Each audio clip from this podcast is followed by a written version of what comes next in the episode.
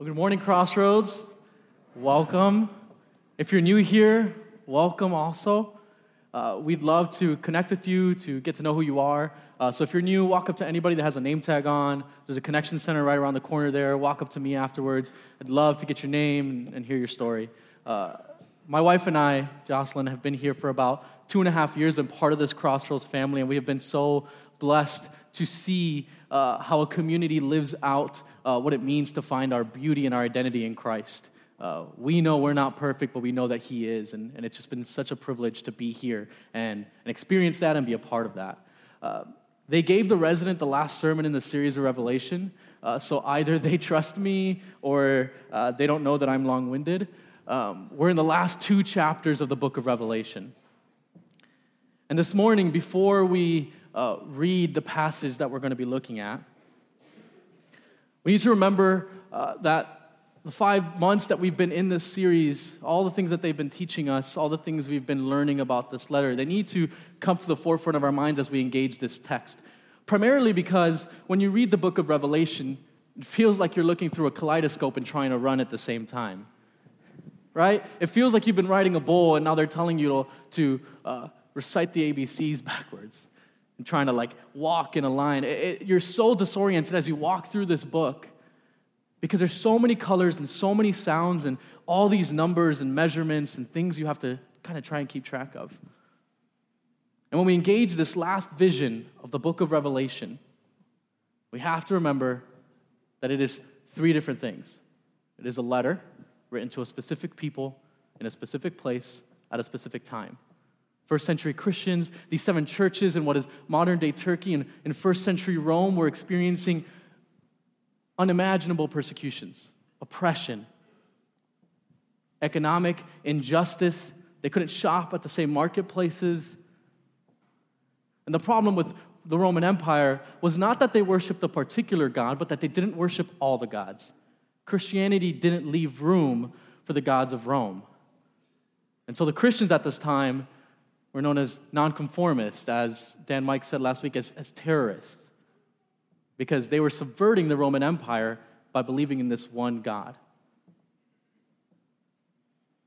Now, it is a letter to these people, but it is also prophetic literature. It is also a prophecy. Dan Mike so eloquently last week again defined prophecy for us as speaking truth to power.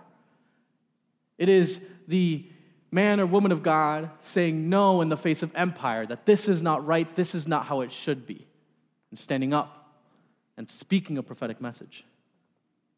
It is also, lastly, apocalyptic literature. That's where the kaleidoscope idea comes in. Because apocalyptic literature has all these colors and all these sounds and all these things meant to overwhelm your senses on purpose. So if you felt that as we've gone through the book, Good. That's the point. It's communicating a message in that overwhelming feeling. You don't even have time to write down what's happening as you're trying to understand it. It's just hitting you back and forth. That's what we get in this letter. And so, as we get into these last two chapters of not only the book of Revelation, but the Bible, we need to keep those things in mind. There are people that this is written to. It is a prophecy saying no to empire and it is going to overwhelm you, and that's a good thing. And I debated on how much we were going to read today. Uh, don't worry, we're not going to read both chapters, but we are going to read a lot of it. Because I cannot do justice to this vision by cutting it off at any point where John is saying, This is what I'm seeing, this is what I'm hearing. There's no way to do it. So, if you would stand as we are used to doing, if you are able, returning to Revelation 21, it's page 1004 in your blue Bibles. Let's read God's word. Then I saw a new heaven and a new earth. For the first heaven and the first earth had passed away, and there was no longer any sea. I saw the holy city, the new Jerusalem, coming down out of heaven from God, prepared as a bride, beautifully dressed for her husband. And I heard a loud voice from the throne saying, Look, God's dwelling place is now among the people, and he will dwell with them they will be his people, and God himself will be with them and be their God. He will wipe every tear from their eyes. There will be no more death, or mourning, or crying, or pain, for the old order of things has passed away.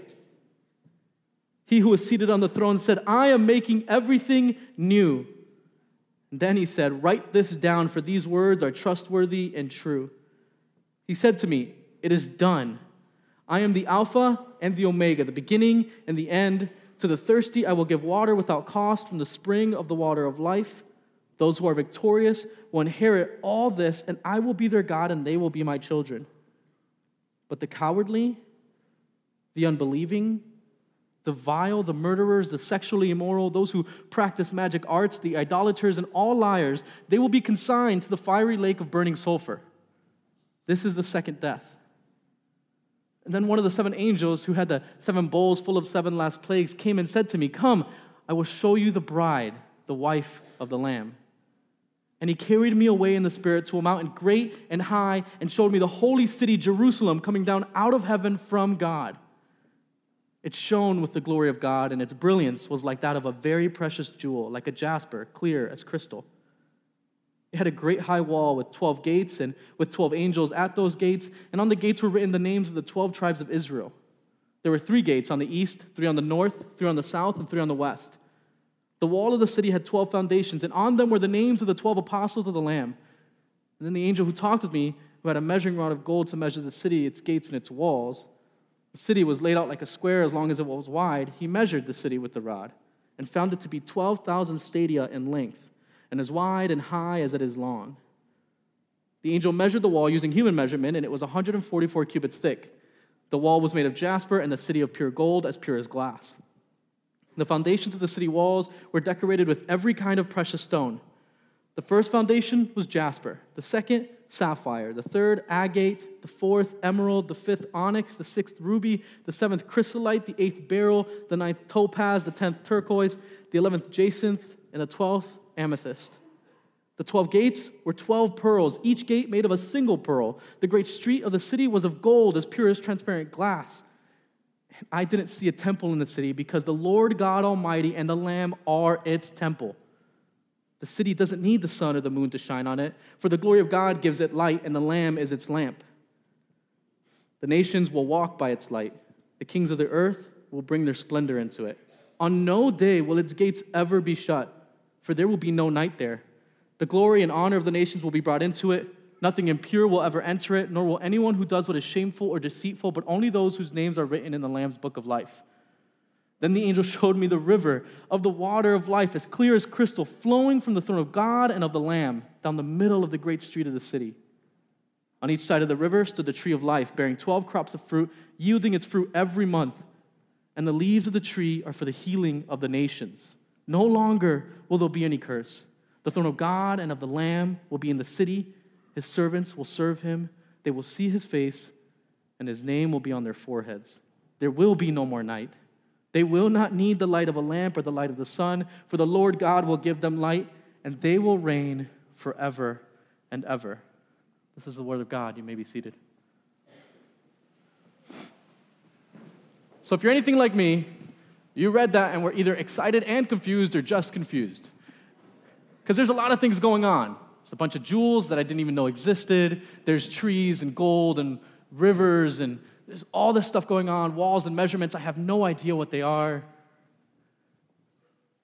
And there's so many things going on in this vision that I couldn't possibly do justice to this passage and teach you everything that's in it and work through all of it that's in it. So, in an effort to spare both me and you of a four hour sermon, we're just going to hit a couple of the themes that are in there. But if you want to talk more about it, I have been sitting in this passage for weeks and it has been glorious. I would love to talk with you about it, but beware, I will nerd out about different things that are in here. The other thing I want to say is that this passage has a lot of connections to the Old Testament and the New Testament. John pu- pu- pulls at strings, he's weaving this tapestry of this vision, and he's kind of going right back to the beginning. And I'm going to be referencing a lot of those passages, but we're not going to be diving into much of any of them. Not going to be able to read all of them. So when you hear those passages, write it down, look at it later, because it makes this passage so much more rich, so much more beautiful. So let's get right into it. We're in the first eight verses. We see two different things. John sees something and he hears something, right?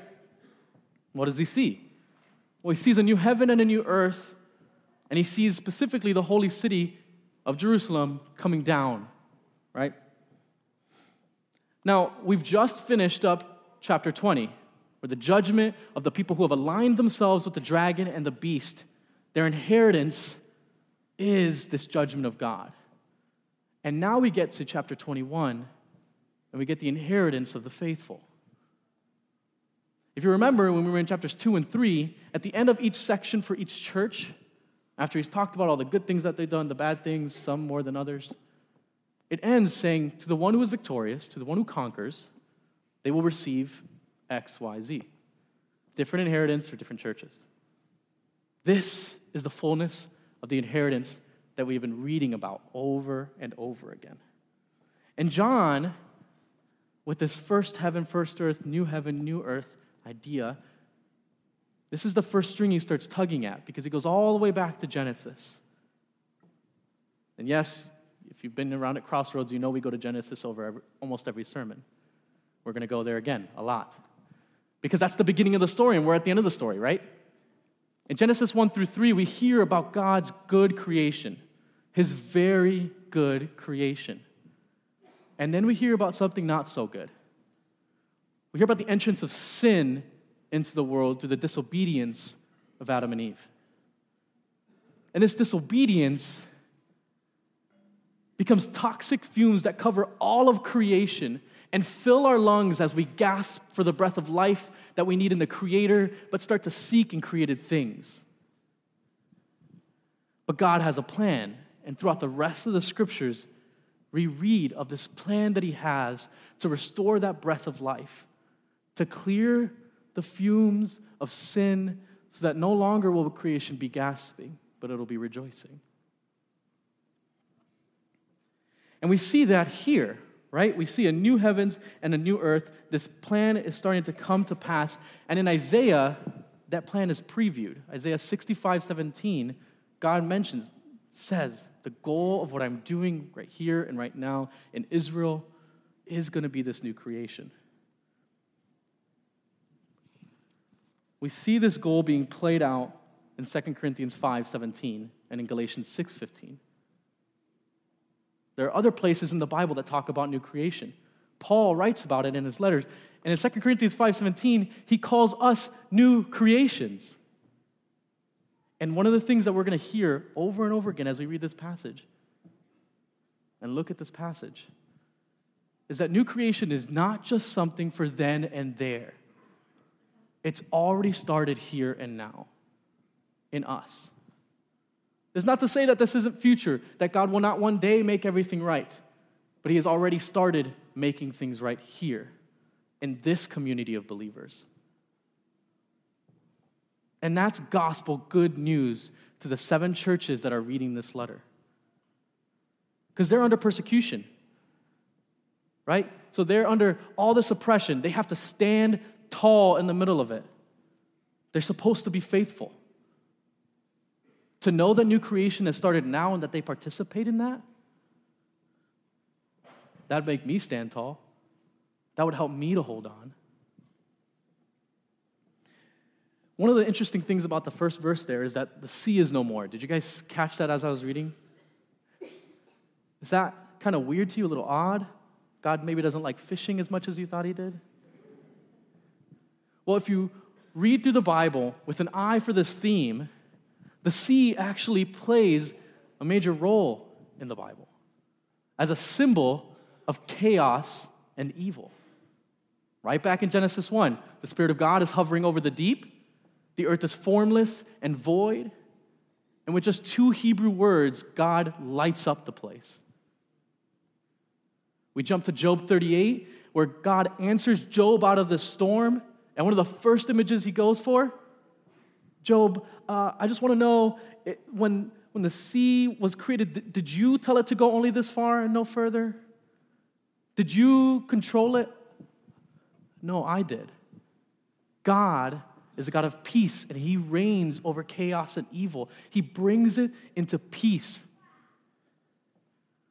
Or we go to Luke 8, Jesus casts out the demons from this demoniac and he sends it into a herd of pigs. And where does the herd of pigs go?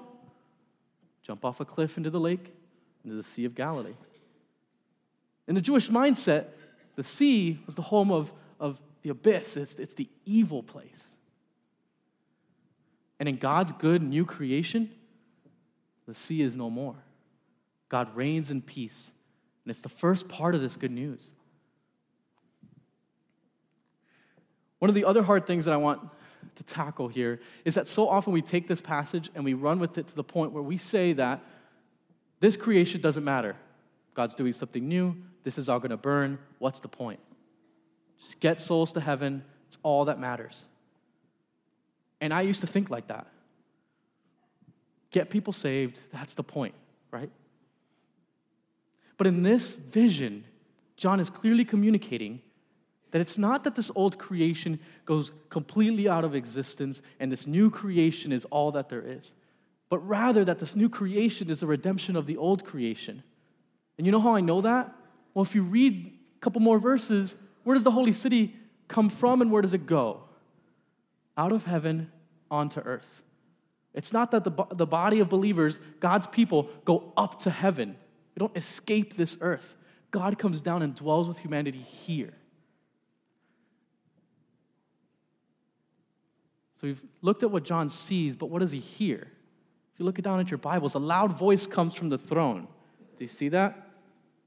It says that God will dwell with humanity and he will be their God, they will be his people. And this is a promise that has reverberated throughout Scripture. Again, John pulling at the string. We go all the way back to Exodus, where God's people are told to build this tabernacle, this tent where God will dwell. And every time God's presence leaves the tent, they are to pack it up and move out to wherever God's presence stops. But it's temporary, it's transitory, it moves. And so when they finally go into the promised land in Jerusalem in 1 Kings 6 through 9, Solomon builds the first temple. Beautiful, magnificent temple that's destroyed in 586 BC. So a simple second temple gets created, gets built and renovated over and over again. Beautiful. The stones are so large, it's, I don't even know how they built this thing. It gets destroyed in 70 AD.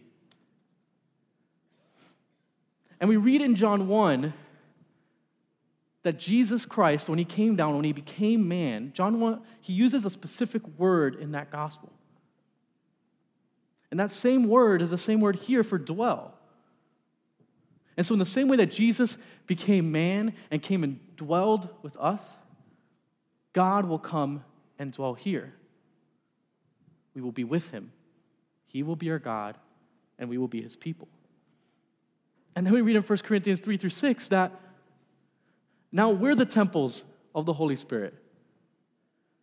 That the Holy Spirit, as, as Will was praying up here earlier, that, that he will be here with us that is a promise that comes from the New Testament. That has not always been the case. But in this new creation, it's not just that He's here with us as we pray and engage, He will be here with us. We will see God's face, and we will see Him in the fullness of the beauty of His face. But I'm getting ahead of myself. God's presence with creation means something extraordinary.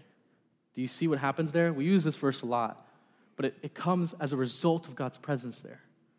God will wipe every tear from their eyes. There will be no more pain, no more crying, no more mourning. Death will be no more because God is with his people. And this creation has been redeemed. It is no longer like this.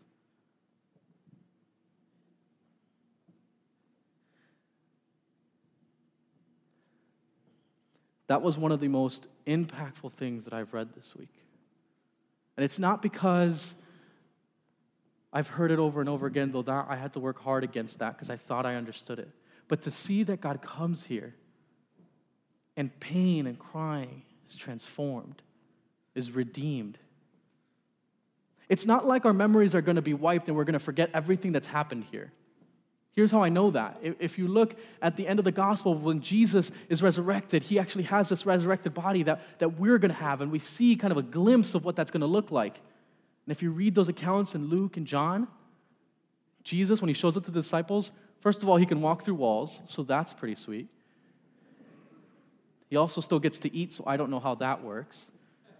And then he has to convince the disciples that he's not a ghost, which would have been an awesome conversation over here.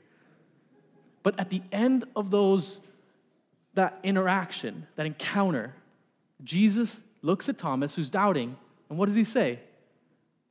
Put your hands in my scars, put your hands in my side. See that I am real.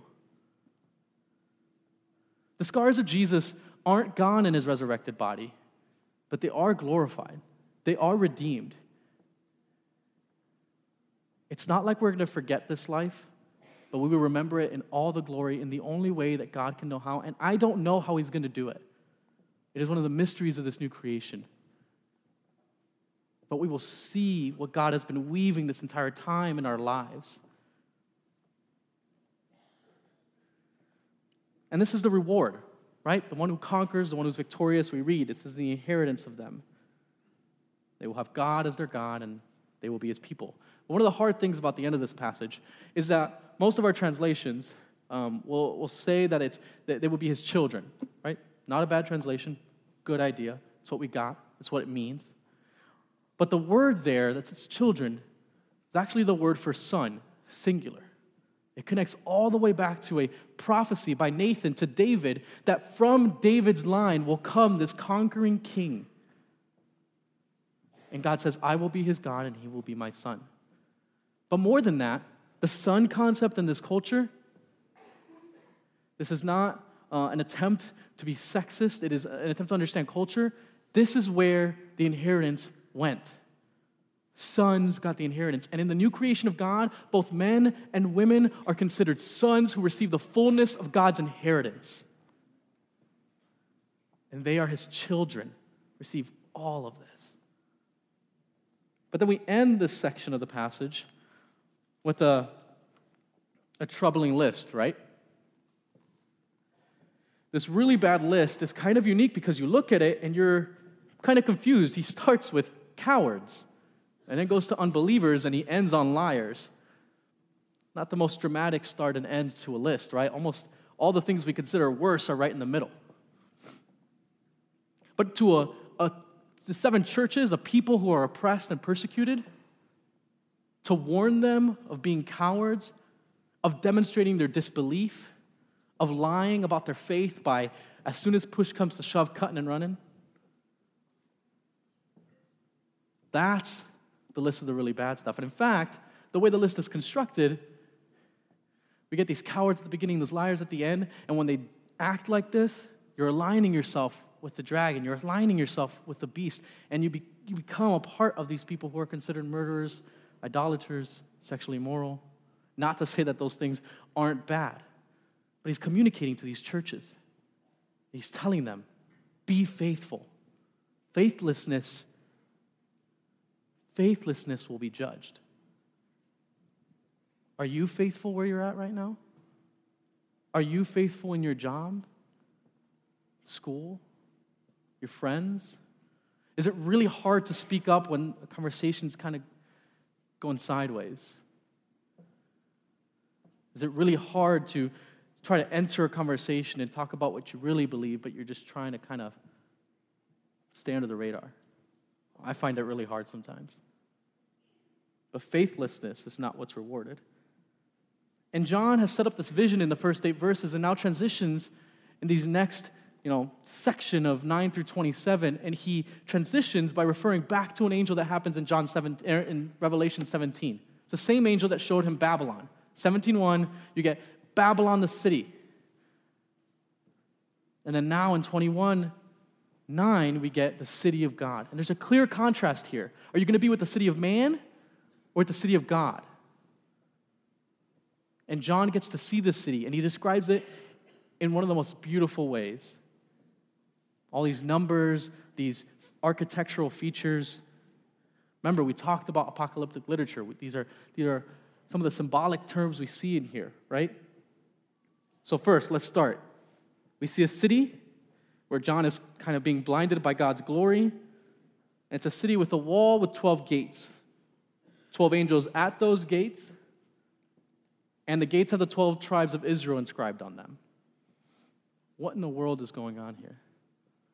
Well, we get this wall with this safety and security that these people are not experiencing now being symbolized in these walls. We get these gates that show, hey, it is a city that is wide open. The city of Jerusalem right now, four gates. The city of Jerusalem then, 12. And the 12 tribes of Israel, this is a reference to the story all the way back in the Old Testament, way back when, where Israel was called to be this people of God who served as priest to the nations. They were not supposed to be this completely separate, we don't talk to anybody, everybody else is against us, they are our enemies, and we are God's faithful. That's not what God's plan was. God's plan was that this would be a holy people, separate but inviting of the nations to come to see who God actually is. But they failed miserably. And the prophets tell us time and time again that not only did they fail to invite the nations in in the right way, they invited them in in the wrong way. And they went after those gods. They were not the holy ones that pointed them to Yahweh. And so we get the city with 12 tribes of Israel inscribed on the gates, but then we get these foundations where the 12 apostles' names are on there. And these 12 gates, these 12 tribes, are wide open. And the foundation has been built on the early church and what Jesus started. Do you see God reversing the problem that Israel had in the Old Testament? They closed their gates to the nations, but in God's new city, they are wide open. You get near the end of this chapter, the gates are never shut. And you have this connection between God's people in the Old and God's people in the New Testament, and have become this one people of God. And the radiance of the city, it brings the nations in. Do you see that there? It attracts the nations. The kings of the earth bring their splendor into the city, and no longer is the people of God labeled by nationalistic barriers. It is this beautiful mosaic of what God intended from the very beginning. There will be no more racism. There will be no more prejudice or discrimination. No longer will it be all these country lines that are divided. No, they will be the one people of God, and He will be their God, and they will be His people you see them coming into the city. But this city gets described with all these beautiful gemstones. I tried really hard not to butcher any of those names as I was reading them. And allow me to nerd out for a little bit because some of the things in here are just absolutely amazing, and I couldn't cut them from telling you about them. If you look at the measurements of the city, do you see that? It says 12,000 stadia, right? Most of your Bibles, if not all of them, will have a footnote there that converts that for you. That's 1,400 miles long, wide, and tall. That means that that city is bigger than the Western United States. In fact, it's bigger than the known Roman world at that time. God's city is bigger than Babylon's country, Babylon's empire. And not only that, it's a specific shape. What has the same length, width, and height? Geometry lesson. Cube, right? The only other cube in the entire Bible is a place called the Holy of Holies. And it's a special place that the high priest of Israel would go in once a year to make sacrifices for the sins of the nations. And when he went in there, he had to have a censer full of incense that created this really thick smoke that filled the room so that he didn't accidentally see God's face and die. He had bells at the bottom of his robe so that when he was sacrificing, he continued to make noise so that they know if there's no more noise, someone's dead. But in the city of God, in this cube, we are all in there.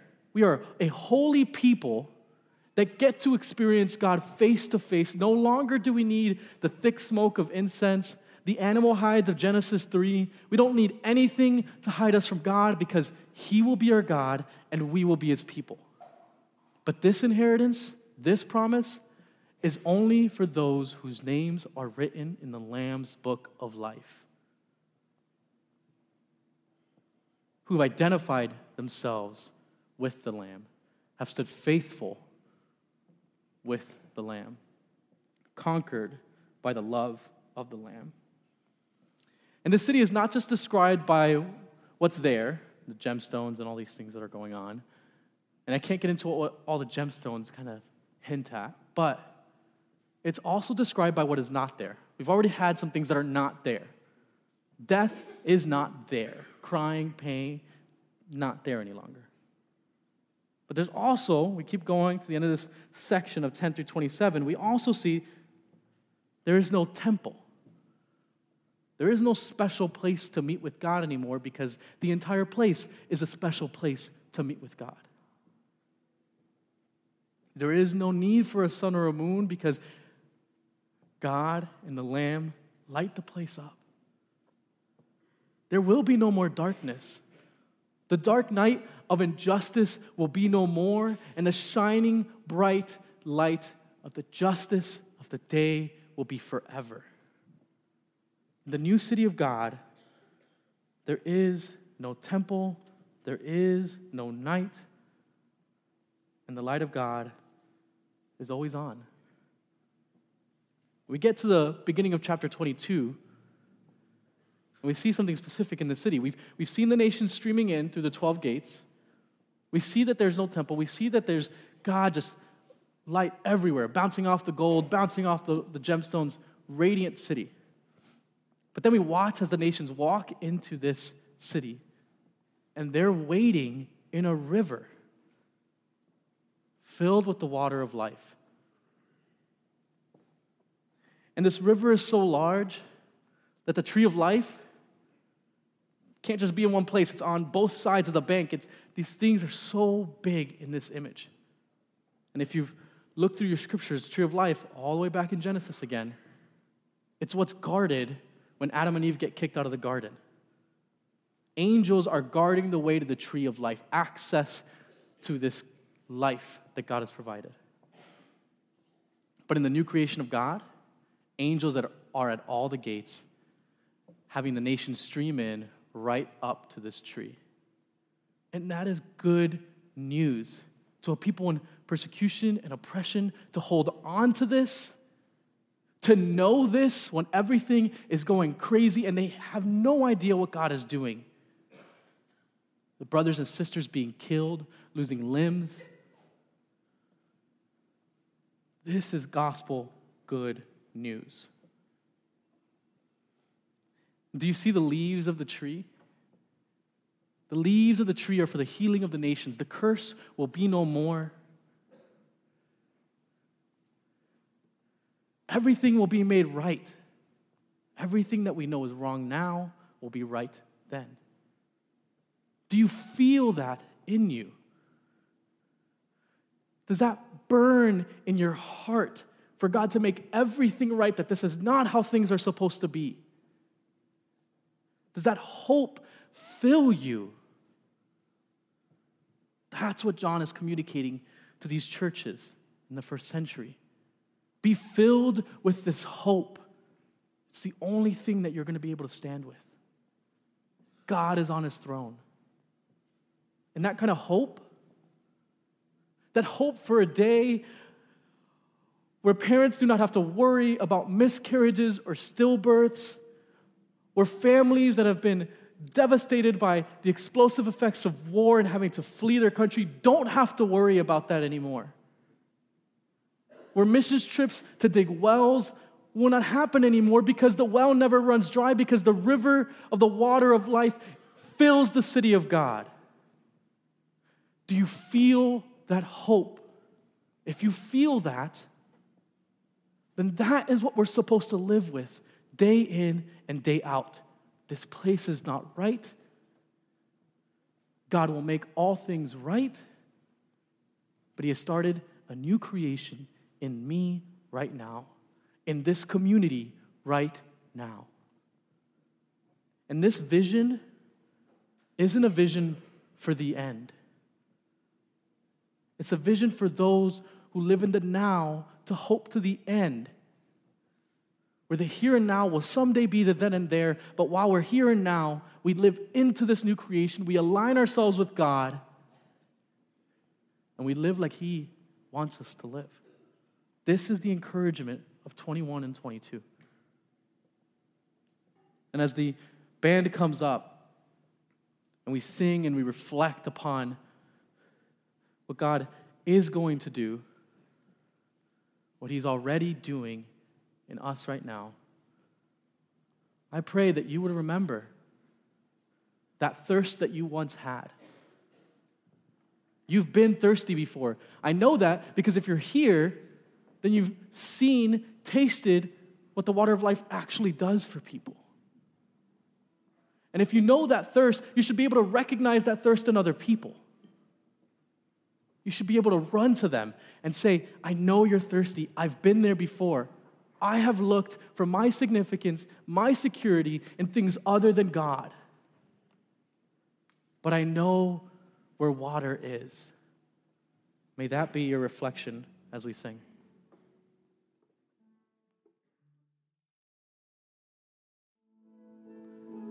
This week, my prayer for you, for us, is that the new creation would burn so bright in our hearts